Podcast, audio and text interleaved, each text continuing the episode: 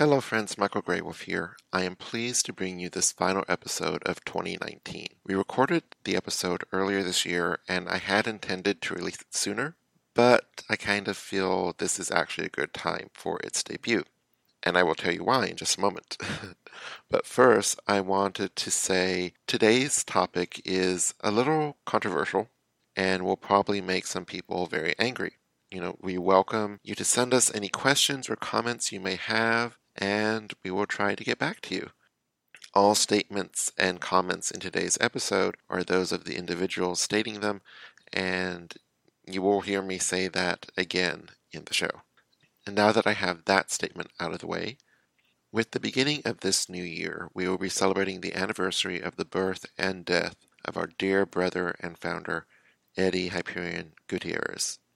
January 1st would have been his 44th birthday, and January 14th is the sixth anniversary of him joining the ancestors of men who love men.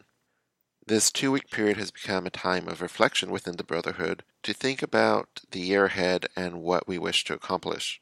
With today's episode being about questioning and stirring shit up, I would invite you to join us in this time of reflection and to challenge yourself to make hard choices, to question things, and to ignite change within your life. And now, on to the show. Blog Talk Radio. Hello, and welcome to Walking the Unnamed Path. Uh, this is a podcast dedicated to expanding on the teachings and techniques given to us by the ancestors of men who love men and laid out by our late brother and founder Hyperion. We also touch on general topics and ideas that pertain to queer pagan men on a daily basis, and you know sometimes topics that pertain to just queer pagans in general. Uh, if you haven't already, please hit subscribe to stay up to date on whichever your preferred media platform is, so you know whenever we have a new episode coming out. Uh, today I am joined by. Oh wait, let me first say uh, I am one of your co-hosts, Michael Greywolf, uh, and joining me tonight are my fabulous co-conspirators and co-hosts, uh, Chris Ripple and Chase Powers. Uh, Chase is still trying to get his computer to cooperate with him, so he will be here. Oh, there he is. Hello, Chase. Are you there? Ta-da! Yay! It works. Anyways, so I'm I, I am joined tonight by Chase Powers and Chris Ripple, and we have a special guest for tonight's discussion. But how are you two doing? I feel like it's been a while since we've been all together. No, the three are together again. Girl. it has been a it has been a month. This has been this month has just been ugh on every front this month has been ugh. Oh. So, you know, it is what it is. It's life. Um, otherwise, I'm good. I just need for you know, I need for Windows to update itself and to like leave me out of it. Just like take care of it. I don't care. Just do your software updates.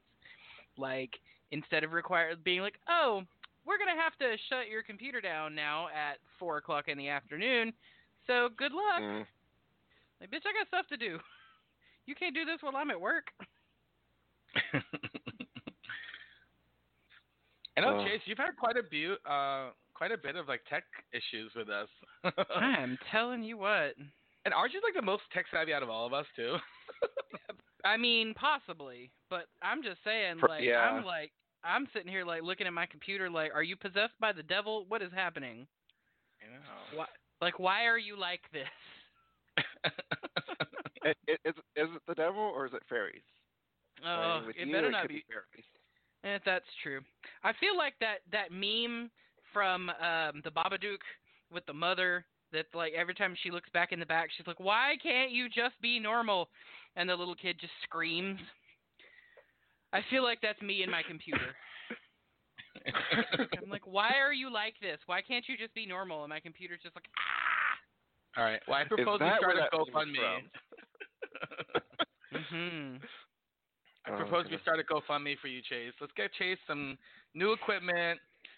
bug free. ah, girl. Oh, I'm telling you what. Someday. yep. Mm. What about you, Chris? How have you been? Uh, I've been good. I mean, I'm I'm very much a procrastinator, so I'm very good at pretending to pack. so that's what I've been doing. Um, you know, I'm moving at the end of the month, so yeah. I mean, I actually got a good amount of stuff done today. Um, but yeah, I've basically been pretending to pack. I'm trying to, I'm trying to reduce before I move. You know, that's always the struggle. Mm. Um, Yes, yes.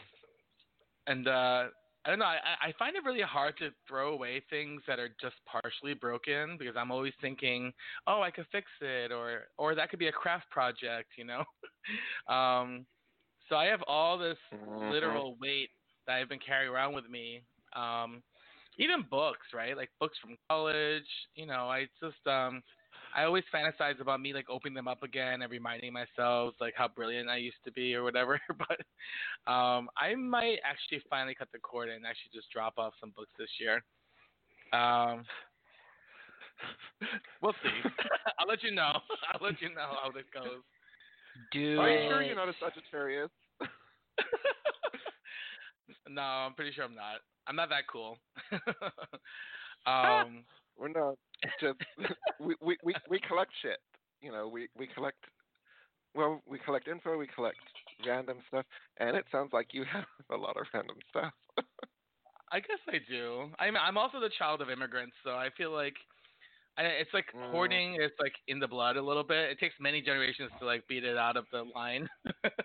you know, Uh, yeah. not I- quite I- but yeah. hmm I, I I very much agree with you. My my grandmother was very much like that, and I still have. I still hold on to stuff. I'm like, oh, but this is such good cable, or this is such a good um, piece of whatever. I could use this for something. Right, right. It, it always goes back to art projects. Like, if not something like, oh, I'll need it someday, I kind of gotten rid of that excuse. But it's always like, well, I'm gonna make this incredible, like, you know, sculpture out of wires. You know, that's gonna happen. I feel it. It's gonna happen. Um, Trash can, baby. Chase, I, I need you to just come over. I'll pay for your ticket. Just come, take care of my stuff. Huh. Like honestly, I've got I've gotten like closer and closer to the idea of like, you know what? I'm acknowledging that I'm not that good at certain things. And yes, I could learn, but why? Uh, why don't we let experts in our in our circles take care of that? You know. Um, so, as a person who moves frequently, and Yes. as a person who is descended from a lot of poor people, I Mhm. understand the problems of like hoarding things. oh, girl, Um, I yeah. totally get it, and um, the the act of purging all of that shit is oh my god, it's so freeing. Like oh my god, it's so amazing. Yeah. And like you know, make make a if if you if you really want to like know some real witchcraft secrets, like make a ritual out of it. Like Mm. you got some shit you you got some shit in your life that you want to get rid of Mm. imbue something imbue something with that like idea of this now represents something i want to get rid of trash Mm. trash um Mm. you know or you know what i want to bless other people with somebody else who might need something like this and take that shit to goodwill Mhm. like I'm telling you what, I got rid of when I moved from when I moved from Houston to Portland, I purged probably a good three quarters of my belongings. The only Yeah. things I really like did not get rid of were books and video games because those Mhm. represent two of the biggest like things in my life that I was Right. like, yeah, you know, and even with the books, even with the books, like I anything that I could not that I knew that I could replace like relatively cheaply, I just was like, you know what? Donate. Donate, donate, donate, donate. You know, I kept a lot of my like hardcover books, I kept a lot of my like you know, witchcraft things, you know, my reference books. But like Mhm. a lot of other stuff, I'm like, if I haven't touched this in 6 months, it's going in the trash can. I am Mm. tired of hauling it around. Same thing with like art. The same thing with like art project stuff. Like, cause I, you know, I'm an artist. I'm down with making stuff into art projects. But like realistically, if you haven't started an art project with something in six months, you're not going to. Mm. And the best thing to do is to find, especially in New York, surely there has got to be places where you can take like a salvage place or like an art, you know, a, I know we have something like that here in Portland where you can Hmm. take it and be like, here you go. Somebody else can find a use for it. um, maybe. My inner demons are saying, "No, Chase, you don't know what the fuck you're talking about." I hear you. There is a No, there is no. a great there is a there is a tremendous urge. There is though. I mean, there is a tremendous urge to like hold on to things because you think that they are in some way that they have some kind of sentimental value or whatever. Sure. And unless it is like something that has your name engraved on it, I assure you that is all in your head. well, you know what it And is even- too for me. And even some of that stuff, like Mhm. I tell you what, I got some. I had an interesting uh, uh, wedding party gift once upon a time that had my name engraved on it. That I was like, you know, this came from a person that I don't really care for, for a, a time that I don't really like remembering anyway. So like, mm, trash. like, oh, garbage. I, I think the tough part for me too is uh, and this is where my Virgo ness comes in. I just love it black and white. So I think like I, I would love to be a minimalist. I would love to like only wear like shade all the time and just make it keep it really easy and be able to pick up in a duffel bag and I'm like good. Maybe a duffel bag and a computer bag and that's it. Certain things in my life like like hula, like hula is impossible as a minimalist. There's so many different costumes because each of the costumes tell a different story, right?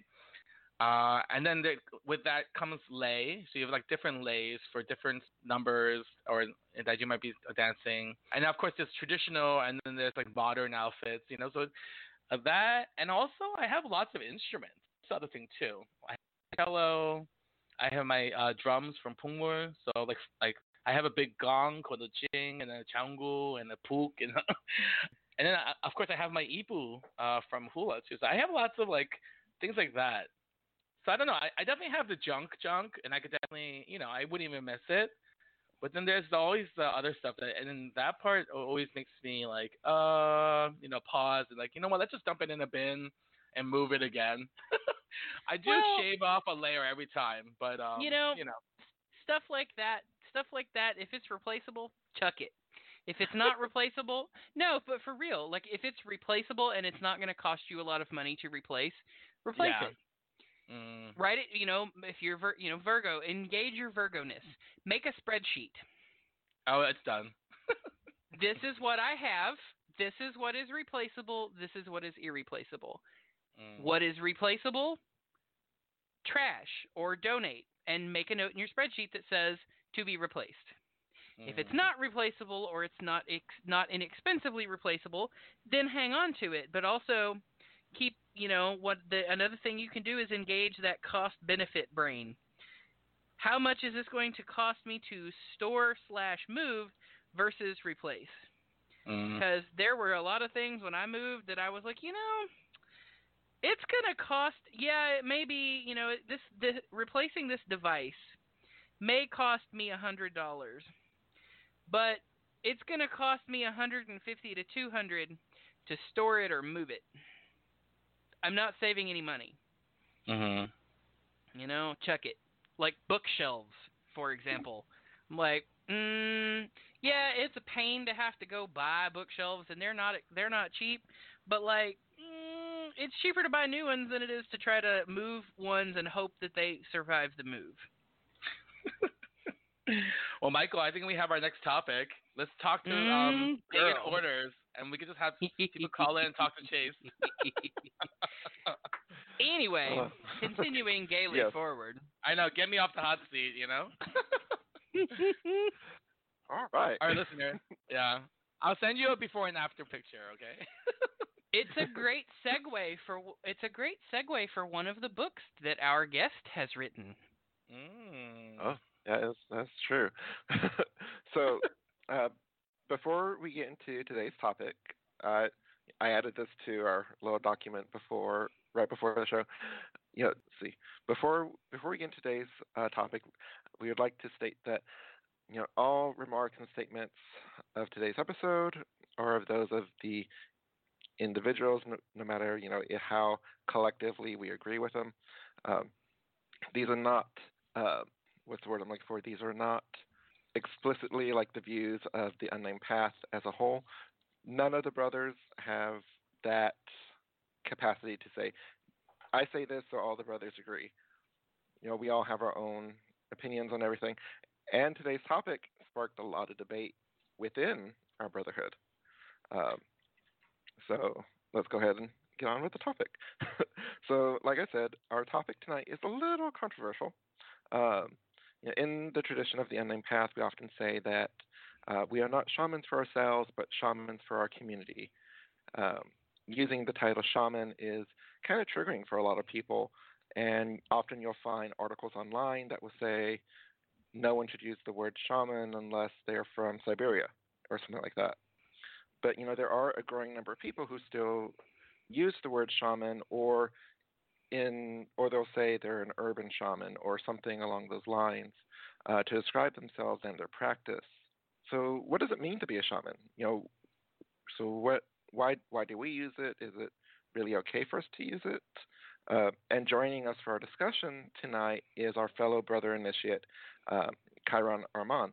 Uh, Chiron is the founder of Impact Shamanism he is holds additional initiations in such New World traditions as Haitian Voodoo as a as an Houngan Asogwe, Brazilian Kimbanda com licença, and in the Unnamed Path.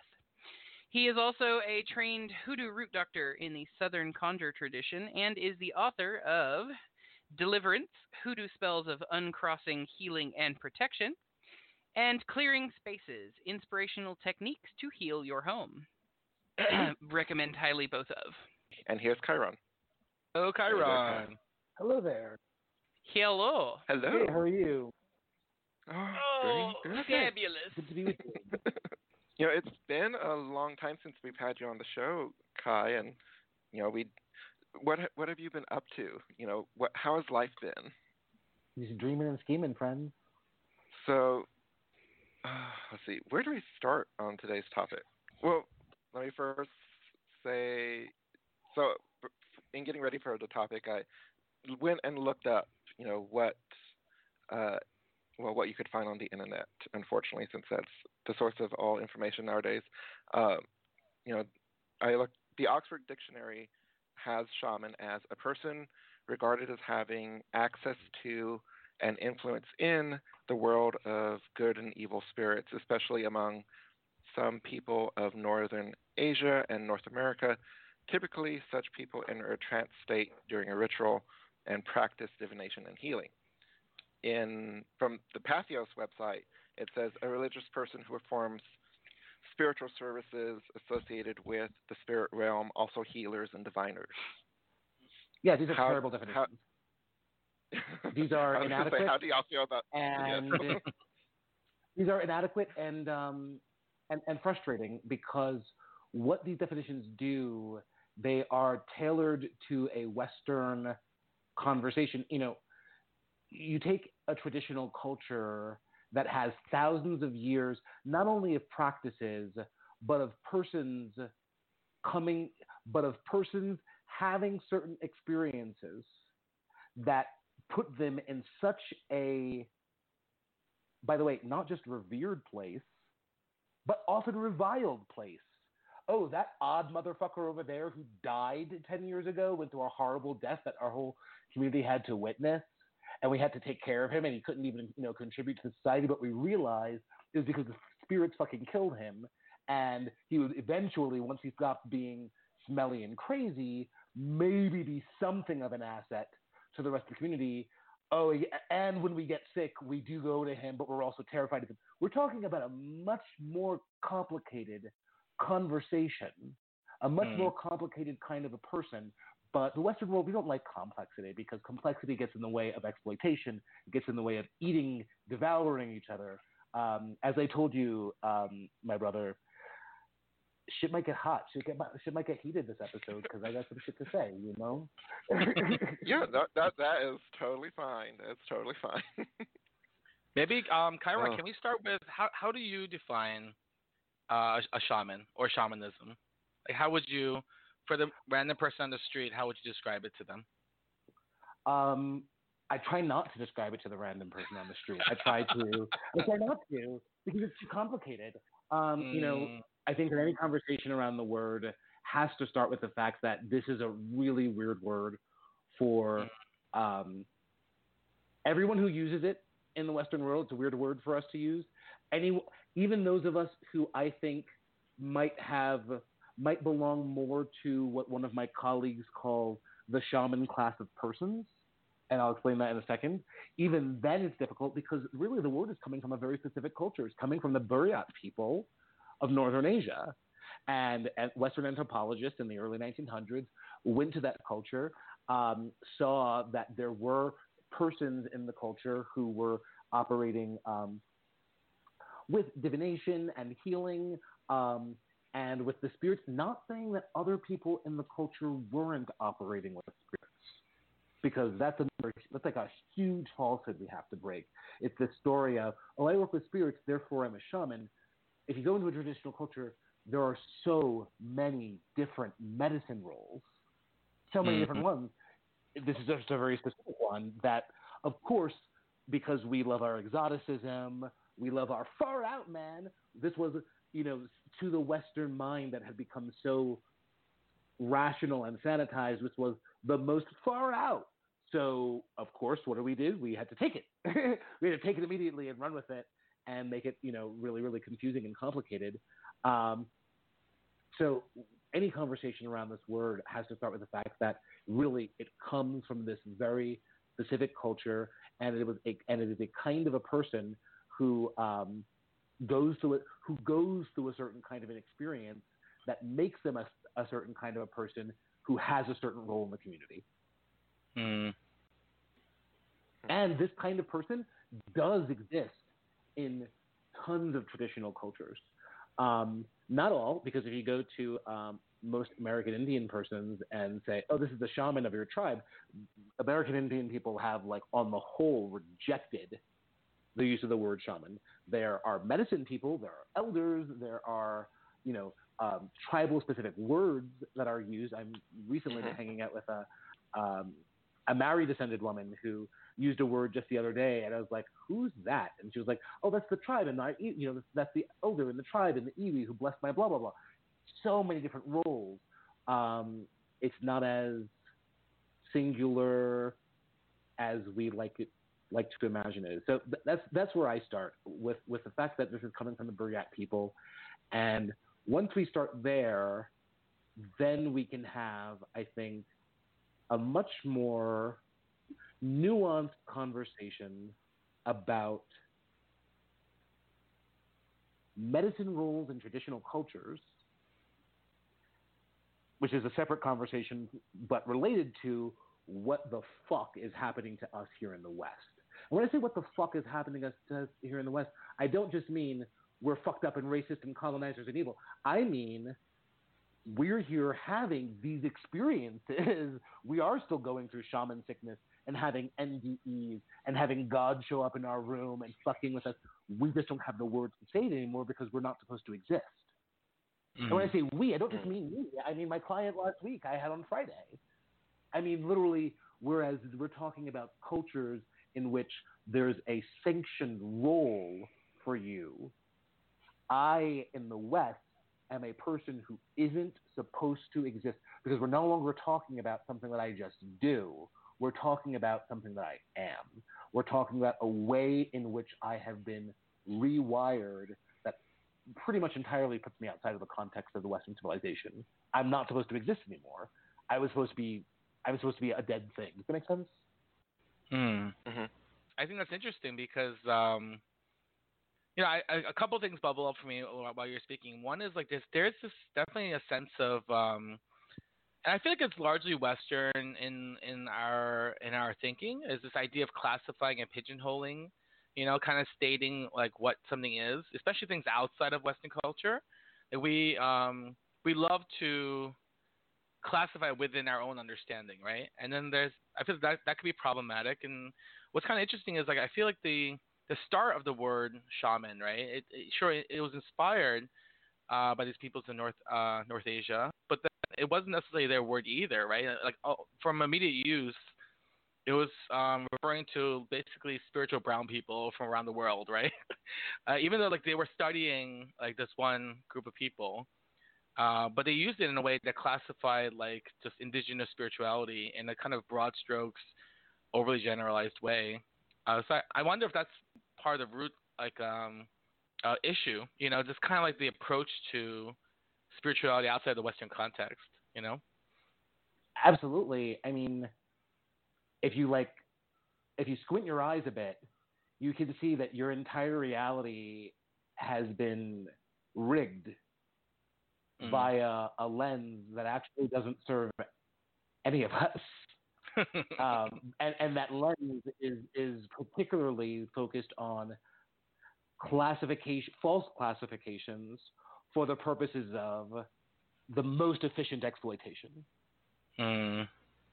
Your entire reality as a Western person is rigged for that. Mm. Hmm. Yeah, it's interesting. well, it's really hard to have good capitalist drones who also, you know, explore their soul and talk to gods and spirits. So. Right. Exactly. Explore their souls, talk to gods. Remember that. Oh shit. You know, I, I'm I'm Scottish and Irish and and and Spanish and I'm I'm this incredible cross cultural dance happening one week. Oh, that is a lot. Shut up. Maybe you should get back to work. you know, like that's what we're living in. Um, that's that's the game we're playing here. Hmm. Yep. It's true though. Sorry. yeah. So, so, so here's something. Um, when we were reading your uh, bio, uh, Khi, you know, you identify as a shaman. Uh, what about you know Chase and Chris, and I guess even myself? Do you do you use the word shaman when you're describing your practice, or your who you are spiritually? So let's get complicated and and uh, vulnerable. Um, so I um I'm not the shaman police. I'm not the shaman police. Um, and sometimes people do come to me and they ask me, so am I a shaman or um, have I gone through shaman sickness or things like that? And I'm not here to tell anyone that they are a shaman or that they're not a shaman, I will sometimes say, I feel like this person belongs in the shaman class of persons. And that's my own little um, like inner rubric in a way that mm. influenced by my own experiences, by other persons' experiences who I feel um, belong to the shaman class of persons, or you know, based on their experiences. A few experiences that are in my own personal rubric there are um, well, actually, there's, there's two rubrics. One rubric is this: if someone has trained in Latin America, and that, and um, whether that person is European descended or Latino or let's almost like this whole other thing. If someone has trained in Latin America, like in the ayahuasca tradition, or one of these psychotropic traditions, and they come back to the United States, for instance, and say, Don so and so trained me and initiated me, and I am a shaman, that person is a shaman. That's like, a, like to me, that's like a separate rubric because of the way in which Western anthropology took the word shaman and applied it mm. broadly, as as Chase said, and how that word became cross cultural usage across tribes and experiences throughout Latin America. Um, someone's trained in ayahuasca, the shaman says they're a shaman. As far as I'm concerned, they're a shaman. However, the other rubric, and I think this is the rubric that most of us are often thinking about, which I think kind of is like what level of intensity of experiences qualifies me to use this word in a way. And in my own rubric, the things I'm thinking about are has this person experienced near fatal mental and or physical illness that was or is being presided over by an identifiable spirit. That is like my that's my big piece when it comes to whether or not someone belongs to that kind of class of person. And sometimes that near fatal uh, mental and or physical illness, um, it's not a one time thing. Uh, for me, it wasn't. Um, I, I, I thought it would be. I wanted it to be, and then it happened again um, with other spirits, and then again with other spirits. Um, all of the people that I would say in my own life, in my own experience, the way I apply the word, and there are many Westerners, many Americans, many European descended people, the vast majority of people that I, in my life, who I would say, you know, belong to the shaman class of persons, um, are European descended people. Um, i know there are more, but just people that I know, uh, I can count three right now on my hand of, of people I know. Um, have all gone through that kind of experience, have all been homeless. Probably 90% of them have a chronic illness. Um, all of them have taboos in their life that, if they break them, might cause sickness, insanity, or death, myself included. It's it's it's it's interesting just because um, it's something that is difficult to talk about, but I feel like I have to, from a, a place of advocacy, because it's it's not an issue of who gets to use this cool weird word. It's actually an issue of this is a terribly vulnerable at risk community. Mm. That's it's an advocacy issue. It's because I have a chronic illness. I have a chronic illness. I'm prone to bouts of insanity, and I've been homeless, and I'm I'm, I'm an extremely marginalized person. Without this, plus this, you know, what I'm saying it adds a layer. And the argument that the Western world wants to have is, but can I just wear this cool hat? Yeah, it's a lot to think about. um, yeah, Khi, I think I feel like you're right. I think like you know I'm thinking about like um, you know, I, am Korean myself, and like folks that are, are mudang in Korea, like when they when they do translate, right? Shaman has become, or shaman or shamanism has become the English word for um, this broad community, right, of spiritual practitioners. Um, and they do, they do say, "Hey, I'm a Korean shaman," or "I'm a um, a friend of mine." Uh, I think it's a mutual friend of mine, actually, of ours. Uh, he identifies as like um, a Mongolian shaman, uh, and it's it's interesting. So from that perspective, I, I, I definitely agree with you. I, I feel like it's a little um, maybe more obvious, right? It's a little more obvious or it's a little cleaner as far as the argument's concerned about the use of the word or not. Um, is it a problematic word? Yeah, absolutely, and it definitely. Um, I mean, many words are right, and is it like yeah. an insufficient word to describe um, them? Probably, yeah. And then also, like, is it fair to classify all these spiritual spiritual traditions from around the world under one term?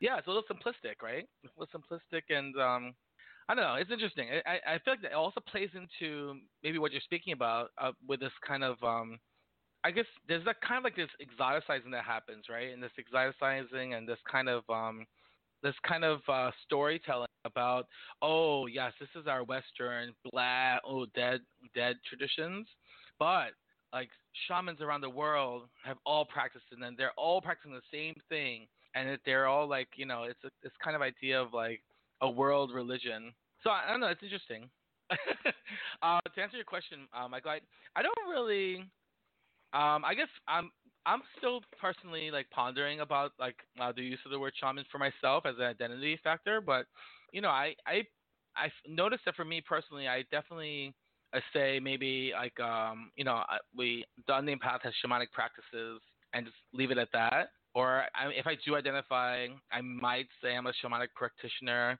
But then, you know, I haven't really claimed the title or the the title shaman necessarily. You know, I don't know. How about you, Mhm. Chase? I have um, a, a friend who is in the uh, a friend and colleague who's also Korean um, of Korean heritage, and I think he's Mhm. also made the distinction between a shaman and a shamanist. Mm, interesting. Mm, okay. I, um, do do they define it like as a shamanist, like uh, maybe parallel to like a shamanic practitioner? Or- exactly. Okay, I see. I see. Interesting. Yeah. How about how about you, Michael and Chase? Do do you um do you claim the title of shaman or do you use it? Go ahead, Michael. I, I knew you were going to pass it on to me. Of course. Um, for me, it's it's not the first thing that comes out of my mouth when people ask, you know, what's my practice. I will say I'm pagan or I'm a witch, just because those are what I identified with first. And I guess I feel, you know, when even when I type shaman, when I'm putting like, you know, our making our episodes and whatnot, and putting uh, shaman or shamanism in there or anything really for the tradition. I don't know. I guess it does trigger something in me that I'm like, can am I re- really supposed to be using this word or claiming this title? Because kind of going along the lines of what Khi was, uh, Chiron was saying, you know, there are different things I associate with people who have people who um, have gone through in order to be shamans, and you know, one of them is being like near near death experiences. And I'm like, I, I, yeah, I've had one, but it wasn't anything uh, spiritual related. It was just I had a blood infection that if I hadn't caught, I would have died. But I don't associate that with anything spiritual. So I will use it when I'm advocating for the our tradition. But just what comes to my mind the first as the first thing, no. Hmm. Chase? Uh, I totally use it. Um, my kind of feeling on it is basically that um, I don't have other words to describe the things, um, and until I either find those other words or someone else finds those other words, this is sort of the best word that I have to describe the experiences that I have. Um, So that's if I'm going to if I'm going to try and discuss the experiences I have and the work that I do, um, that's one of the best ways to sort of have some kind of common lexicon in order to do so. Totally. Mm. We're lacking here in the West. We're lacking the word for Yeah, I mean- whatever is happening to us. You know, Mm. it's it's it's not for me like I on the on the side of you know on the side of of trying to not you know culturally misappropriate a term. Um, I totally understand that there needs to be some better way of describing things, but on the side of either needing to communicate with other people that hey, I'm having this particular experience and it might be something that you know about, let's talk about it or having any kind of shared frame of reference, like that's you know that's what I got. Mm. earlier, uh, Khi, Khi, when you mentioned people who have, you know, gone through some sort of illness or uh, trial, basically, to be a shaman, I it makes me think back to something I remember hearing in the original podcast. Hyperion say, and I don't know if he's quoting a book or if this is something that came directly from him. I'd have to go back and listen. Uh, and this pertains to the Unnamed Path, where he was saying uh, we as men who love men are inherently born with a shaman wound because we are outcasts in society. What are your thoughts on that? And again, maybe I'm misquoting him. I'm not sure. I'd have to I have to go back and look. Mm. Hello, editor Michael here. Just wanting to say we had a little bit of technical difficulties. Uh, Chiron had dropped for a couple of minutes and missed everything I had just asked him. So when he came back, we kind of jumped back to what Chase had talked about, but we will continue on with the question I had asked a little bit later. Uh, the other thing I heard was um, Chase talking about, um, you know, difficulties with words, and um, that you know we we don't really have the words here to um, for someone who has had the experiences that he has had and and the work that he does. And God exactly. Like that's it. That's what we're talking about. Um, Mm. and uh Mm.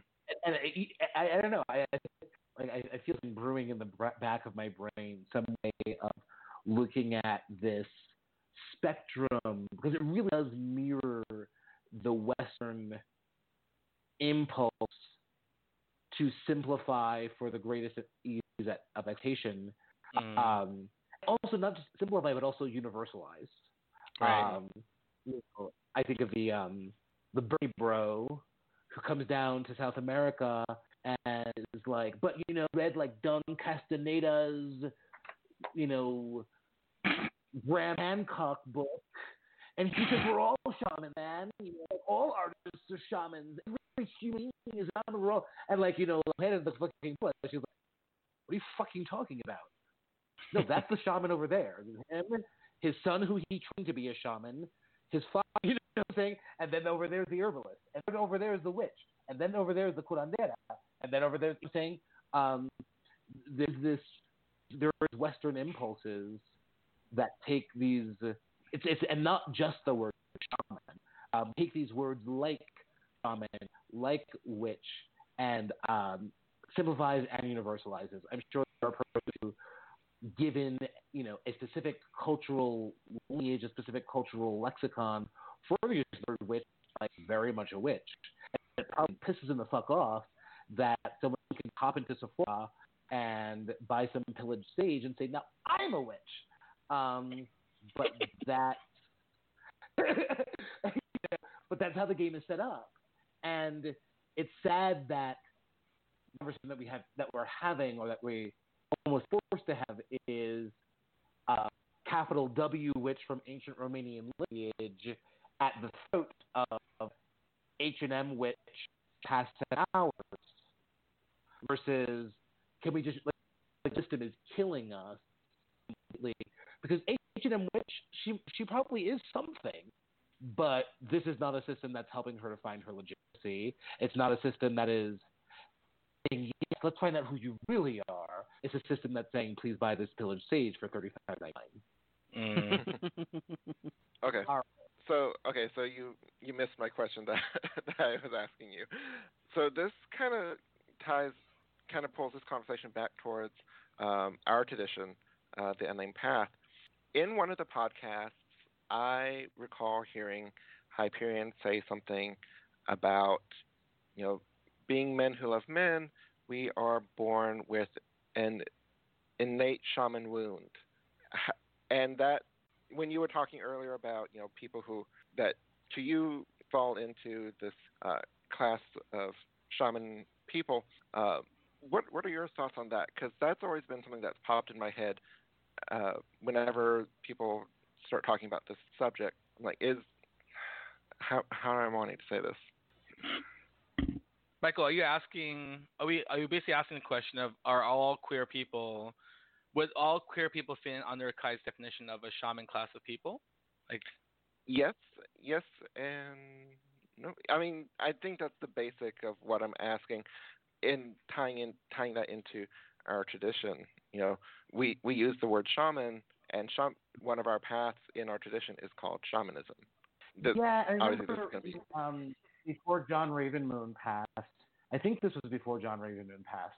We were talking about maybe, maybe not. we were talking about maybe not. We were like, we were like, maybe it was inaccurate, and maybe that that area of our tradition may should be called like journeying or trance work or you know like even I struggle in my day to day life.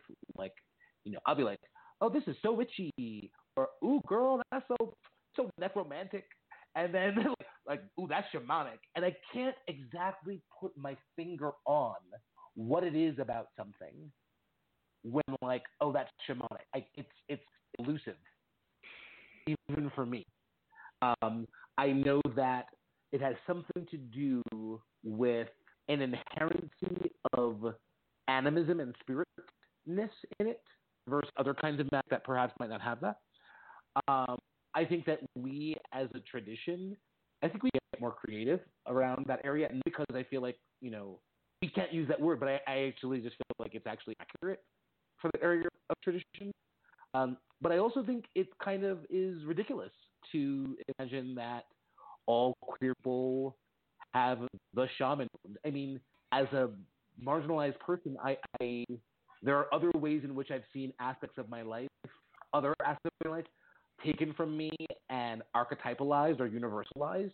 I'm currently uh, traveling in you know parts unknown in the world, and I see culture and hip hop culture everywhere, and no black people. And it's interesting. It's only that I don't see any black people because they might not live here, but I also don't see black people because black people don't have the fucking money to travel to places I'm going.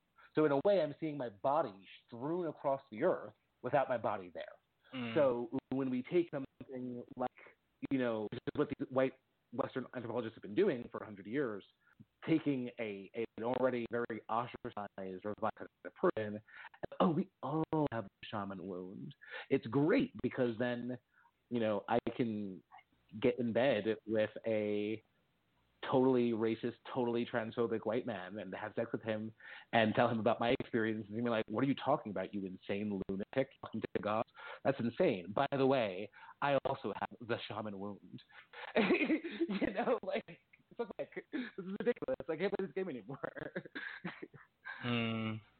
Uh, Carmen, you're breaking up a little bit, but um, it's it's it sounds like um, it sounds like your response is basically uh, maybe not, right?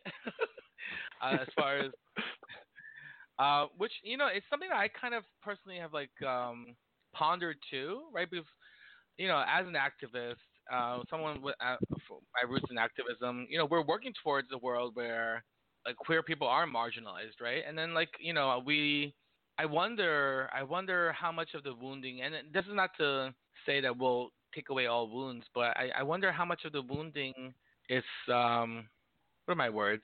I, I wonder about the possibility of like no wounds, right? Uh, on on the on the person for being queer or just by virtue of being queer, uh, whether they are shamanic or not. And I wonder what what that will mean for a tradition like ours. I we speak about how like our you know our, our queer ancestors were were the spiritual leaders, were the healers in in the past, right? And then but part of that too was because they were um, marginalized, right? They were seen as queer, they were seen as odd or different. Uh, they might have been revered more than they are today, but still, like that, the othering was part of, of the whole uh, uh, experience, right? So I'm wondering, yeah, I wonder if like, uh, well, I, wonder if it's true that we're all born with uh, spiritual wounds, and if so, I wonder if those spiritual wounds will ever stop as uh, the work of activism continues. You know. I don't know how y'all think about that, but it's something that I personally uh, have been pondering myself. And don't get me wrong, there's so much work to be done now. I'm not in any way suggesting um, that there aren't wounds happening today or there isn't work to be done. Um, there is, obviously, you know, but yeah, I wonder. I mean, it's, if I if I hope for a world where uh, that long, no longer happens, then what does that mean as far as like our spirituality that's um, I don't know. Or is our spiritual wound that Hyperion might have been speaking about um, not contingent on our marginalization, or is it not oppression? Contingent, or oppression, yeah. And if so, is it just a, by nature of us being who we are, are we wounded?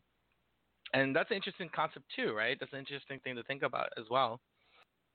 Or is now time? I think that it's really powerful to consider that some some clothes that we wear are for now. Mm. You know, this, you know, in, in, a way, we're talking about this universal queer experience. There's never been a universal queer experience. um, queer people have been regarded in different ways in every single culture on the earth for thousands of years. Um, some more revered, possibly. Some maybe that queer person revered, but you suck. You know, like queer person sucks. You know, like you know, either individually or based on you know the kind of queer person they were. Um, mm.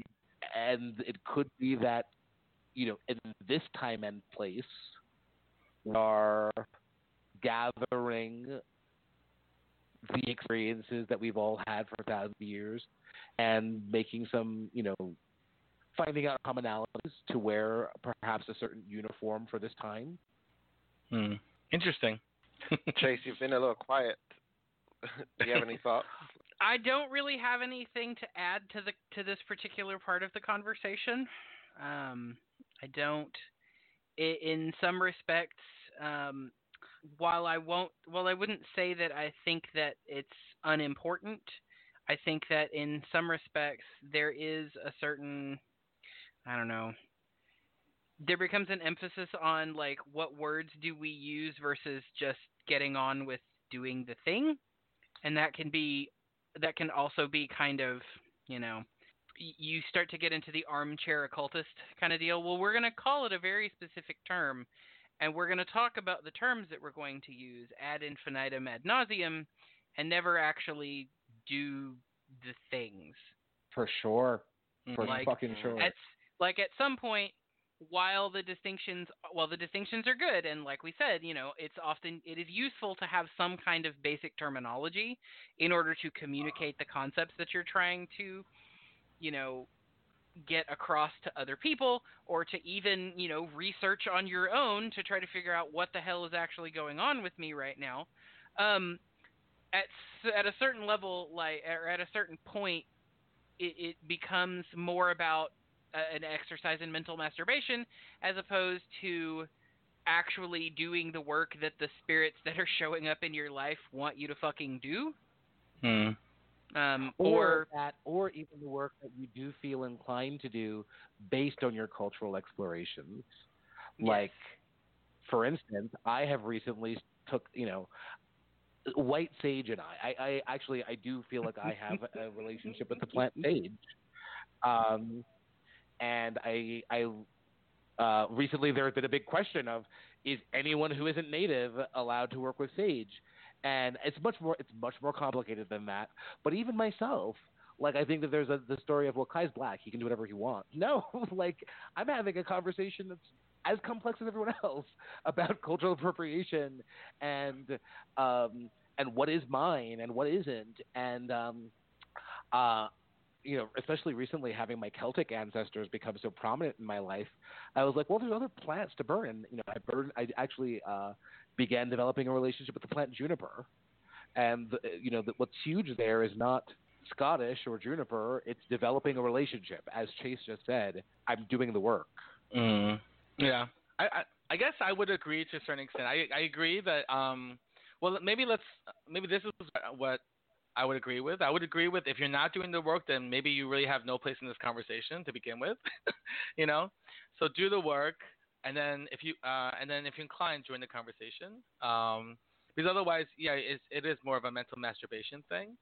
Or rather, uh, to anyone that's listening and pondering it themselves, um, maybe if you're called to the work, then do the work uh, no matter what you're calling it, you know. But then at the same time, I feel like not.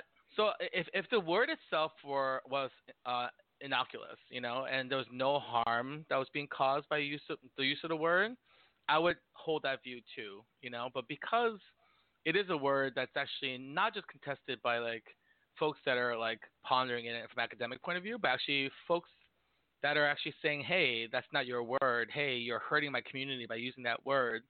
I feel like it is upon ourselves to either stop using it or to consider um, consider why we still do if we if we are using it, you know. Um, I think it's interesting too because as I was like pondering this and I was reading, you know, uh, Khi, I'm not sure if you realized, but Michael sent us a lot of homework to read articles and things in preparation for this conversation, and then I, I definitely caught myself awesome. like, yeah, no, which is great. You know, we love Michael for it. um, I, I definitely caught myself kind of in these moments of like, oh, well, you know, um, this person would be okay with me using the word, and just kind of finding ways to like justify my behavior or justify myself, you know, as I guess many people would.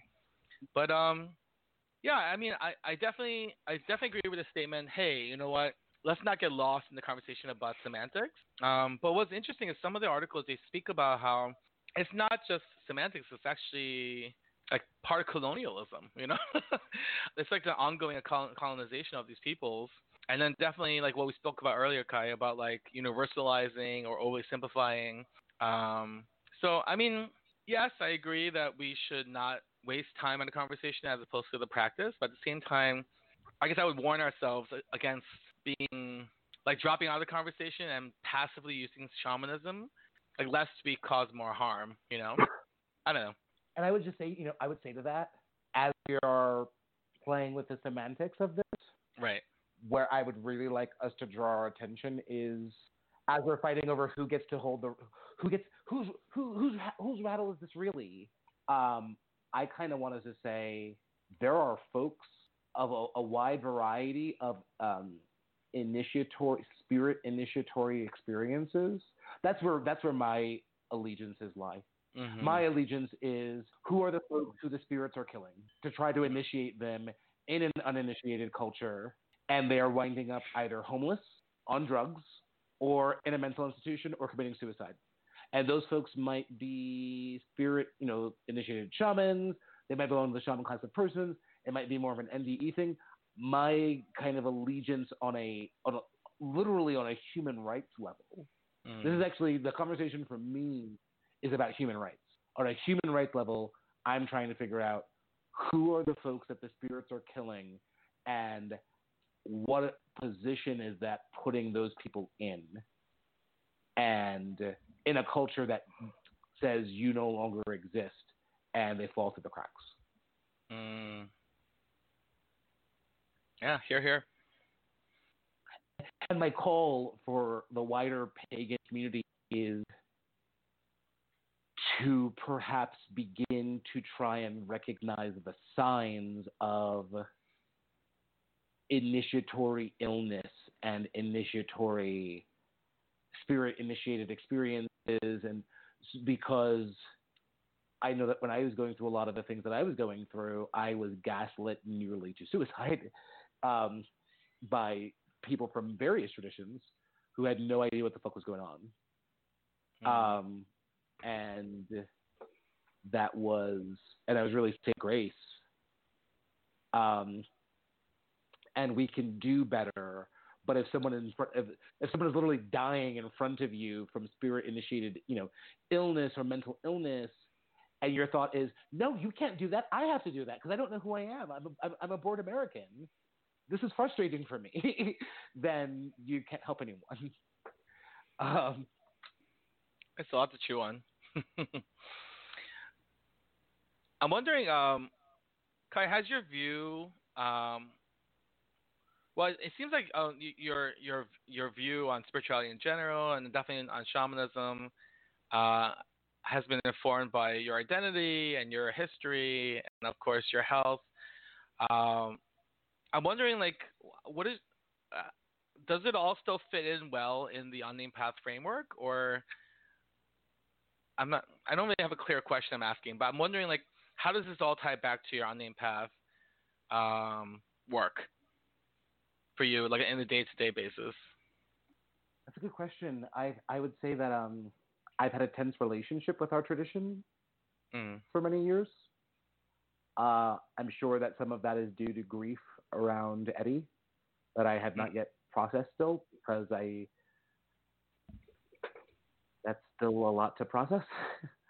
Mm. Uh, some of it is, I think that there are certain things that were built into our tradition from the get go with Eddie's best intentions, but have some problematic colonialist, you know, those things are always systemic. Yes. Uh, there are some systemic issues in our tradition that um, probably biannually I return to a document and start trying to like feverishly point, you know, like type out like an asshole. Like one day I'll bring this to my brothers, and I'll, you know, such a you guys, whereas you guys are literally like teaching students, you know, and like creating divination systems. Like how how how you know like asshole critic can I be? You know, so it, it takes all it takes all types. You know, um, you guys are actually doing the work in the tradition Um, whereas I have not really been um, engaged very much in our tradition for a few years. However, um, it's always on my mind. It's always on my heart, and I Mhm. often think about um, the experience. You know, I have had mind blowing experiences with you all um, when we do come together with the ancestors of men who love men uh, that were have been so formative for me. Um, I guess like everything else we're talking about, my relationship with this tradition is complicated.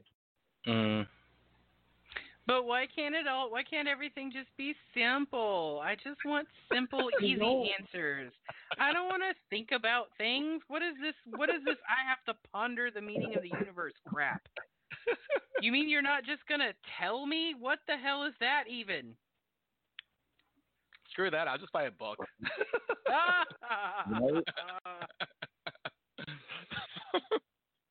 You know what's funny, Uh. Khi? Like, I mean, like, just being a person of color in this uh, crazy neo-pagan world, I've always like kind of like I, I one of the main reasons that I really um I mean I was drawn to many paths right but then I was very I was attracted to many paths but one of the reasons that I really like one of the check boxes that got checked for the unnamed path was this idea of like it being a revelatory tradition you know as opposed to like oh I, I mean of course Eddie was a very charismatic leader and I mean his podcasts were like amazing and I never met him in person but the way he spoke in the podcast you know um, you know, he's clearly like an amazing person with lots of information and very wise and in touch, right? In touch with spirit. Um, but I, I love that, um, and this is something I really appreciated my teacher for. It was it, whenever we had a question, it was always like, go ask the ancestors, go ask the gods themselves, see what they say, you know. So I kind of like that. Um, there's like room for that worked in to the into the path. Um, and then I think that's what kind of gave me like the internal green light about pursuing it, even though I knew that, you know, for you know this uh, the unnamed path is um, is working within a historical context as well, right? So like I knew that things might be problematic, uh, the term shamanism might be problematic, and like I needed to approach that. Um, but just having that as a resource, our ancestors as a resource, and the gods as a resource.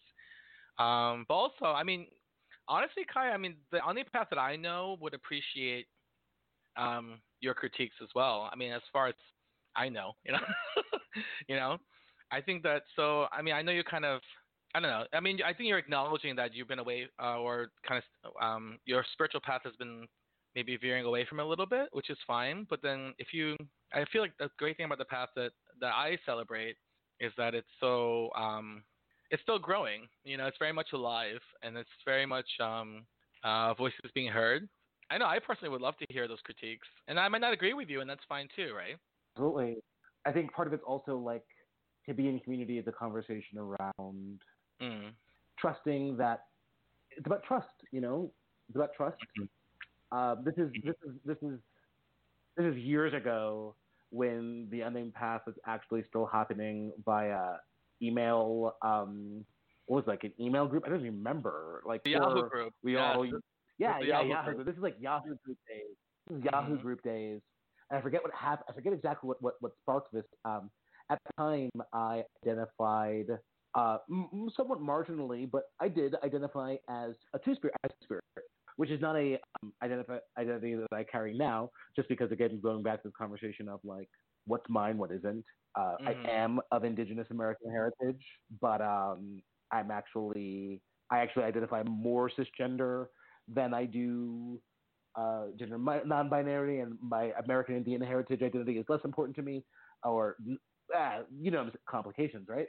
But at the Mhm. time, strongly identified as, as two spirit, and I remember mentioning that for some reason um, because at the time there was an issue around um, masculinism that I know really I don't think is as present in the tradition now, but given Eddie's own uh, cisgender masculine gender identity, the tradition was kind of a gay male bear, gay gay white bear tradition, you know, just based on Eddie, you know, just based on Eddie's, you know, who he is, fucking beautiful man in every fucking way. Um, who was already neo-pagan, you know, who was already neo-pagan and might be attracted to the tradition and, and knew Eddie, you know what I'm saying? Just from access, just from access and contact. So Mhm. there was already a lexicon of images and stories being built up from a small group of men around Mhm. who this tradition was for, you know, what our gods looked like, you know what I'm saying? Mhm. So here Mhm. I am, Mhm. like black, you know, black queer boy in my early twenties, um, you know, a little chubby, you know, living in New York, and and um, um, but definitely not, you know, Bear Weekend Cancun, and and also identifying as Two Spirit. And I remember saying that in one of the Yahoo groups. I remember this guy being like, "Why would you use that identity? Don't you realize we're creating a new culture?" I was floored. It was like, "Oh shit, this tradition is really about erasing things that actually exist." Okay, thanks. Like, not that, that and, and it wasn't Eddie who said that, and it wasn't like and everyone just like jumped on the bandwagon and were like, wait, but it just put me in the mindset of, okay, actually, Khi, what you bring to this as a human being isn't actually going to be valu- valued. This is some um, bulldoze and construct new shit place. So what's really going on here as you interact with it? And that is something Mm. that this, this was probably years ago, but it's something I've never forgotten because Mm. it, it, it that's actually something that only a certain kind of demographic of person can say. Hmm. Mm, problematic white bears being problematic. Being problematic by parents. Yeah. yeah. or otters. Or others. So I feel like we've kind of jumped into something that I had written down in the note is when Eddie founded the Unnamed Path from the teachings he got from the ancestors of men who love men, you know, he was creating a new tradition. I mean, we say it's an emerging tradition, and I will say, I following Eddie's passing, I didn't see us really emerging a lot because Yeah. and no, no no blaming or anything to the brothers, but they you, the brothers were all grieving. Mm-hmm. Like they were grieving Eddie, and then right shortly after grieving Eddie, we were grieving Raven Moon, Hmm. and so a whole lot of emerging was not happening. But I feel like with, with a lot of the new brothers who are coming in, men who have never met Eddie or even Raven Moon, uh, they are not coming in with the grief that was going on at the time. And grieving never goes away. You grieve you grieve someone forever. It just gets easier over time. And there isn't as much of that overwhelming grief being passed on to everyone who is being initiated. And we're starting to really question a lot of things that you know, those problematic things that you were mentioning, Khi. Like a lot of our, well, not a lot, a handful of our new initiated brothers uh, identify as genderqueer or non-binary, and you know we're we're we have some we have some more uh, people of color in our brotherhood now. So what is that going to add to this emerging tradition? Because we, I mean, from what I understand, when I joined, we all bring something into this tradition and form something. Something new is supposed to come out of this knowledge that we are supposed to be bringing in. Yeah, I I really thank you for really but pointing that out. There was um and and it's it's it's significantly reduced, but you just named something for me, which was the era that we've all gone through collectively um, of this overwhelming grief. Yeah, um, and I can only imagine what that was like for teachers, those who were teaching the tradition during that Mm. time. That passing on of that overwhelming grief. I feel it as you say it, and that is so fucking real. I mean, uh, our brother um, Eric was the first initiate after Eddie passed. He was initiated by Raven Moon, and I think he was Raven Moon's only t- initiate before he passed. I was initiated right after him by Chase. So Mhm. I think, but Eric, I think, knew Eddie, so he also shared in that grief of his passing. And then when Raven Moon passed, Hmm. Yeah, and then, and then Raven class. We um those these were initiatory for us as an as a tradition. These losses. Hmm. Hmm. Yeah, they were. Hmm. 10 of 10, do not recommend. Um, you're, you're welcome. Um, but yeah, no, I mean, in in in all seriousness, however, Um, you know, that was a really that was a really hard try that was a really hard time for a lot of us who did know Eddie. You know, that was a lot that was a lot of there was a lot of wondering what do we do, where do we go from here? You know, we we didn't really we didn't really know. We didn't really know where we were going to go. We didn't really know what we were going to do. We didn't really know what everything was going to end up looking like. Um, because you know how how do you recover from how do you recover from that? You know, how do Mhm. you what do you where do you go from there? hmm We become adults. True we become the we, you know, we become the elders that we so desperately that the tradition so desperately needs and that we never had. Oh Mhm. God.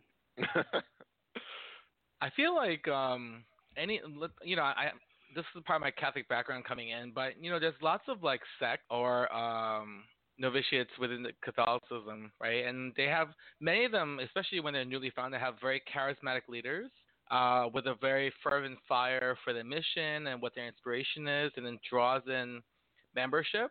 And then often, um, something that I personally ponder in my own leadership roles is like you're you always have to think about like your succession, right? And what happens after you're gone. And then you know I never had the pleasure of actually meeting Eddie, but you know I think like to his credit, I think that he worked in things into the tradition to allow for its continue its continued growth in its its current state. You know, I think like this idea of like go to the ancestors yourself and get the answers yourself and bring it to your brothers is a huge reason why the Unnamed Path is still here. You know, if it was just contingent on like whatever Eddie said, like you know, I can't imagine it would be where it is now. You know. And then even my experience as a, um, one of the most recent uh, initiates would be very different. It would be it wouldn't be about exploring. It would be about like, well, here's the good word of Eddie, right?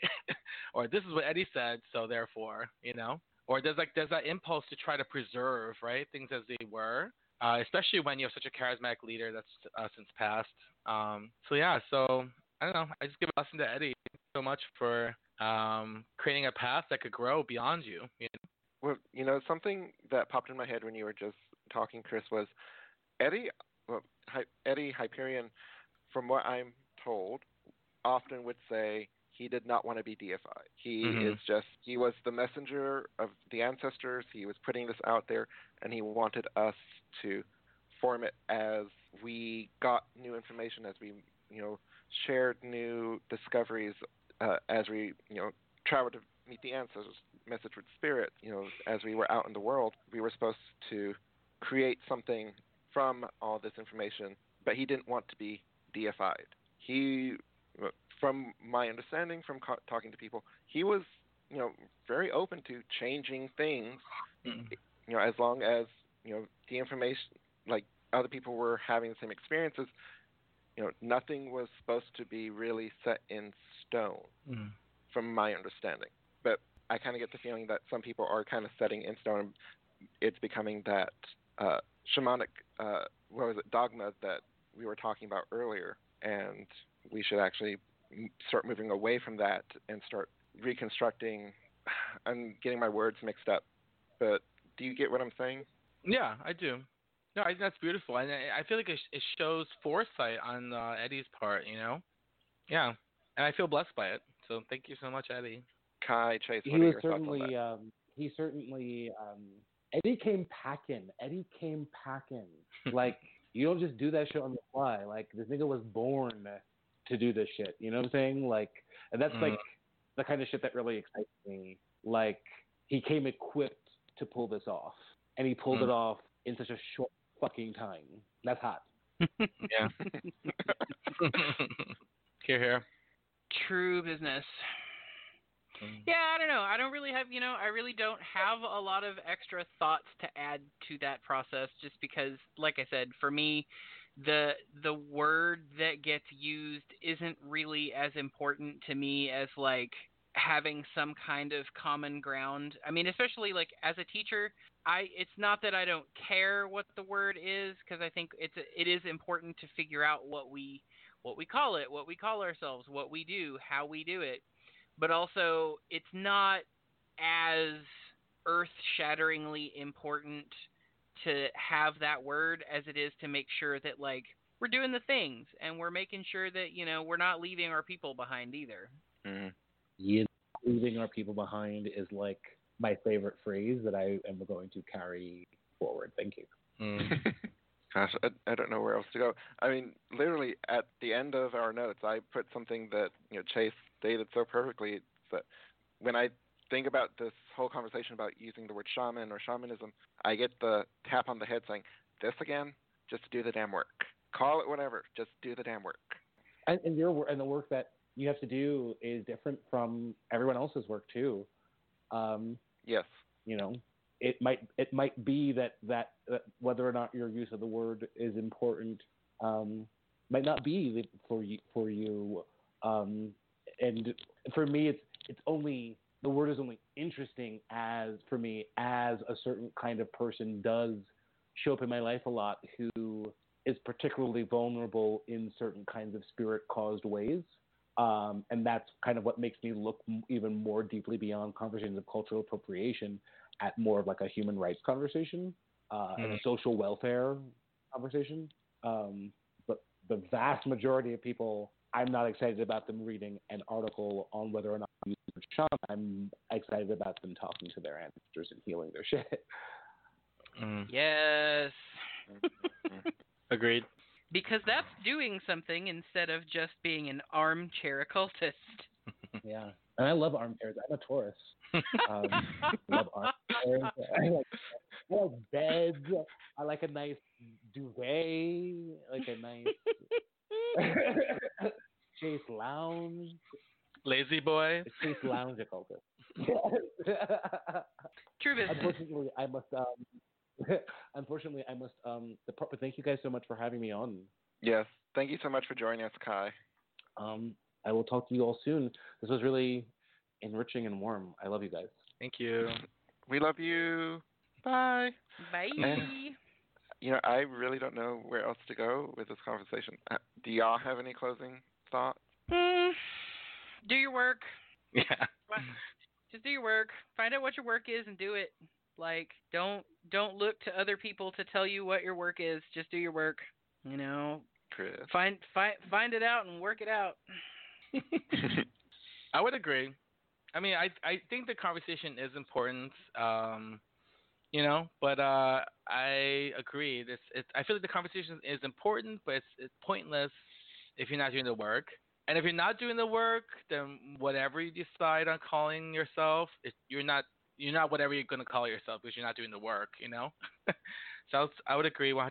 Do the work, uh, but then you know I would say continue to ponder. so half armchair for me.